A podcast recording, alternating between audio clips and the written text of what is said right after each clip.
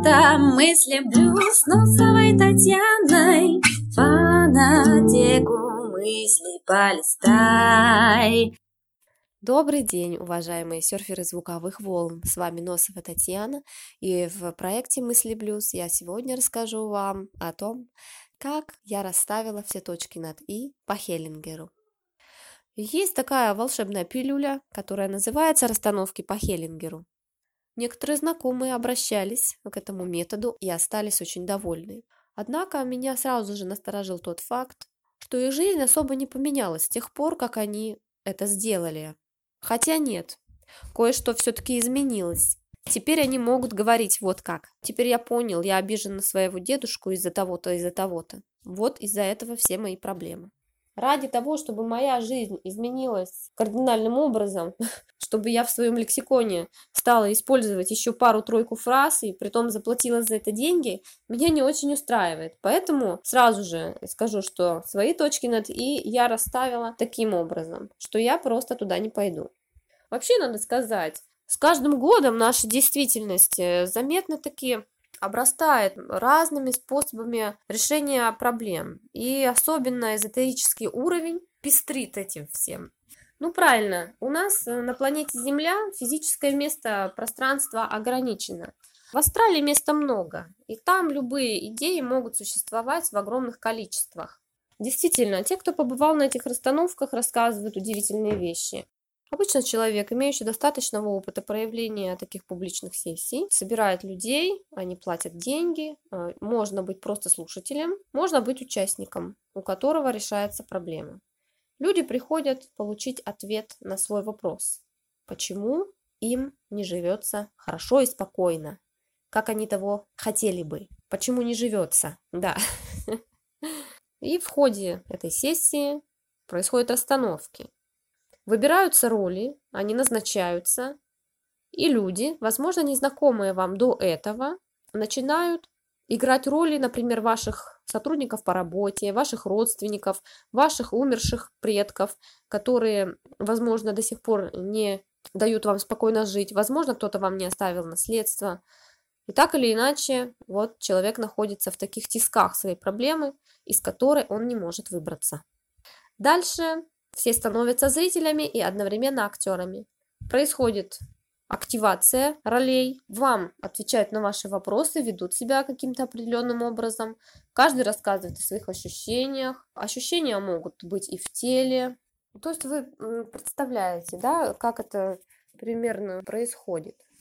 То есть, получается, если мы представим, что мы собрали в одном месте всех участников или, возможно, всех виновников конфликта, в котором мы находимся, и мы вот так вот сможем с ними разговаривать, то, возможно, можно сказать, излечение души человеческой происходит э, в тот момент, когда те виновники того конфликта, в котором он находится, той жизненной ситуации, они якобы все могут присутствовать здесь, они могут с тобой разговаривать, и ты задаешь им вопросы, они тебе отвечают, ты задаешь им самые каверзные вопросы, и они могут тебе ответить. Метод хороший для того, чтобы свою боль вынести в окружающее пространство, чтобы свидетелей вашей правды было больше. Не только, допустим, вы и ваш друг или ваш супруг, который всегда поддержит, не только сработали бы мистические механизмы, да, но какой чисто практический смысл вот в этом? В том, что действительно, во-первых, вы можете выговориться, во-вторых, другие люди, совершенно вам незнакомые, являются свидетелями этого. Они отражают вас. Они отражают по факту не ваших родственников каких-то, а отражают вас. То есть они себя, возможно, ведут точно так же, как если бы вы были с ними в конфликте, а не с кем-то другим. Поэтому в какой-то момент от них можно получить правду, по крайней мере, когда мы видим, что совершенно незнакомые люди на нас реагируют точно так же, как прореагировала наша свекровь, или наша знакомая, это дает повод задуматься. Наверное, я все время веду себя одним и тем же образом, поэтому меня люди считывают очень легко. Наверняка это происходит со всеми. Какой еще практический смысл? То, что вы наконец-то учитесь э, высказывать, не просто конфликтовать, а задавать правильные вопросы, что вы на живом примере, наконец-то, даже незнакомым людям учитесь искренне высказывать свои переживания, вопросы. Вы представляете, что вы как будто бы общаетесь действительно с этим человеком, которого вы терпеть не можете. И вы впервые, возможно, начинаете ему задавать откровенные вопросы прямо в лицо, хотя в действительности вы этого не делаете. И, возможно, если вы придете к психологу, у которого в дипломе не указано, что он проходил какие-то эзотерические практики, он точно так же может сказать, давайте я побуду вашей свекровью, и вы поговорите со мной. Это будет такая же хорошая терапия, если вы пойдете на эти расстановки по Хеллингу. Но это не значит, что, что это именно мистика работает. Я считаю, что к мистике нужно относиться очень осторожно, потому что когда вы в это окунаетесь, вы уже не можете без этого. Вам нужны постоянно какие-то гадалки, бабки, бабки, чтобы отдавать их бабкам. Чудес не бывает. Вот э, просто, по моему мнению, настоящие чудеса происходят тогда, когда работаешь ты. Когда сначала внутри тебя что-то зарождается, и ты это лелеешь, веришь в действие, в свое намерение. Меня еще насторожил тот момент, что даже те, кто сходили один раз, потом хотят сходить еще решить. Второй вопрос, третий, четвертый. И все время объяснение будет находиться в зоне каких-то мистических, трансперсональных реалий. Проблема не здесь и сейчас, а проблема в каком-то бабушке или дедушке, которые там прожили свою жизнь каким-то образом. Может быть, в наших прапра, о которых мы ничего не знаем. Мы являемся физическим продолжением нашего рода. Медицина называет генетической памятью так или иначе нам рассказывают о том, какой жизнью жили наши предки. Нам интересно. И мы начинаем это примерять на себя. Но мне иногда кажется, что это опять уводит от того, чтобы принимать решения самостоятельно минимум информационного вмешательства. Когда ты находишь много причин вовне, так или иначе ты их и используешь как причины. Вы можете просто, есть терапевтические письма, допустим, можно написать письмо своей свекрови. Можно сказать своему мужу, побудь, пожалуйста, моей свекровью, мы с тобой поговорим. По крайней мере, это человек, который вас знает, который знает свою маму. Таким образом, это может быть более эффективно, продуктивно. То есть, если вы идете за зрителями, за сопереживанием, еще за чем-то, то да, можно идти.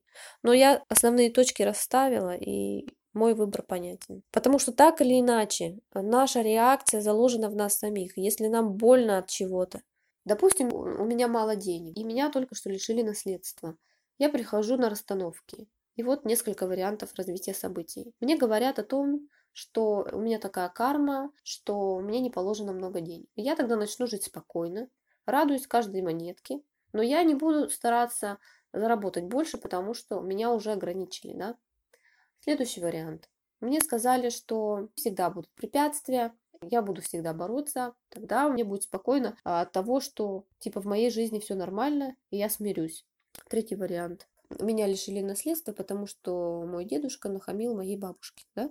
И это все запомнили. Те, кто бабушку поддерживает. А я, допустим, всегда дедушку защищал. Им тут вообще интересно может быть. Мне скажут, например, что ты защищала дедушку, ты была не права, тогда у меня начнет комплекс вины, я должна буду, типа, у всех своих родственников в мыслях просить прощения. Или я, наоборот, должна буду каким-то образом продолжать делать дедушки, быть как дедушка, строить свою империю, зарабатывать сам себе вот это денежное состояние. Ну как? Есть вот в этих вариантах какая-то свобода. Я этой свободы не чувствую. И не почувствуете ее вы, потому что вот этот театр, который вы проживаете, он настолько ярко укоренится в ваших мыслях, это будет одно из самых ярких переживаний. Вам уже будет даже плевать на то, что у вас нет денег, то, что вас лишили наследства. Но то, что вы пережили якобы какие-то мистические переживания, вы видели это в закрытой группе, а еще и никому не должны об этом рассказывать, чтобы это варилось только у вас в голове и укоренялось. Это уже подозрительно, это уже не свобода, мы становимся подписантами клуба расстановок. Мы вкладываем туда свои деньги. И когда мы сходим один раз, нам хочется сходить другой раз и позвать туда своих друзей, потому что, во-первых, нам скидку за это сулят, а во-вторых, потому что, а, будучи вот так вот перетряхнутыми этими духовными переживаниями, это действительно встряска, нам все-таки становится не по себе от того, что мы пережили это, и хочется с кем-то это обсудить, кто пережил то же самое. По мне, это некое ментальное изнасилование личности, головы. Но по факту Смотрите, если это терапия, если у нее есть такие как бы практические свойства, зачем туда привязывать мистику? Я, конечно, понимаю, что очень многие люди живут тем, что они поклоняются каким-то божествам, они делают определенные ритуалы, и они верят в них. Возможно, они это использовали это на практике. Они сами испытали а, влияние каких-то потусторонних сил. Возможно. Но дело в том, что таких людей достаточно много, я не смогу найти, кто из них лучше, кто из них хуже, чьи расстановки могут принести мне максимальное благо. А еще подумайте вот над каким вопросом. Представьте, что вы собираетесь на эти расстановки и задайте себе вопрос. Какую ситуацию хотела бы я там разрешить? Может быть, почему у меня, допустим, не идет общение с какими-то людьми, с какими-то родственниками, или почему я не могу стать длинноногой блондинкой, э, почему я не могу ничего довести до конца, то есть, может, кто-то меня сглазил. Ответ заложен в самом вопросе. У меня был очень интересный опыт с одним аюрведическим врачом. Когда я обратилась к нему, он как-то обмолвился, нужно, говорит, сказать тебе, какие цвета твои. А я обрадовалась, говорю, ну скажите, да, интересно. Он говорит, если носить эти цвета, ты можешь быть защищена, у тебя повысится уровень энергии. Тебе нужно их носить. Хорошо. Я ходила с этим, думала об этом, думала, вот интересно, какие все-таки цвета мои. Потом я начала чувствовать, а какие мои цвета? И я поняла, что белый. И, возможно, какой-то еще светлый, какой-то второй. Но белый это точно. И понимаете, когда я пришла к нему, я говорю, какие мои цвета? Он говорит, а ты в них. Я смотрю, на мне, значит, красная жилетка и синяя водолазка. Я говорю, какие, вот эти что ли? Он говорит, да, алый и синий. я разочаровалась. Знаете, Алый и синий это, конечно, хорошо. Это было единственное, что я могла надеть в тот день. Но я не кайфовала. Я не чувствовала то, что я нравлюсь себе в этом. Так вот, надо ли знать, как оно по всем канонам? Мой цвет, цвет, который мне нравится, это не значит, что это мой цвет. Как я могу забрать себе световые волны? Нет, конечно. Мне приятно носить чистый, плотный. Может быть, он мне не всегда идет, но это другой вопрос. То есть вот он момент истины. Задавайте вопросы чаще себе и задавайте, почему я задаю такие вопросы. Вот так вот я расставила все точки по Хеллингеру. Я желаю вам удачи, желаю вам найти свой метод. Мне будет очень интересно почитать, каким образом вы решаете свои вопросы. Напишите, какой метод наиболее эффективный, где встречаются подводные камни, а где, наоборот, прет как по маслу. С вами была Носова Татьяна, Мысли Блюз. Всех целую, пока-пока. everybody for listening, for being here. Thank you everybody. Спасибо, спасибо вам. I will see you next time. Приходите, приходите. It will be great fun. Будет очень интересно в мыслях блюз.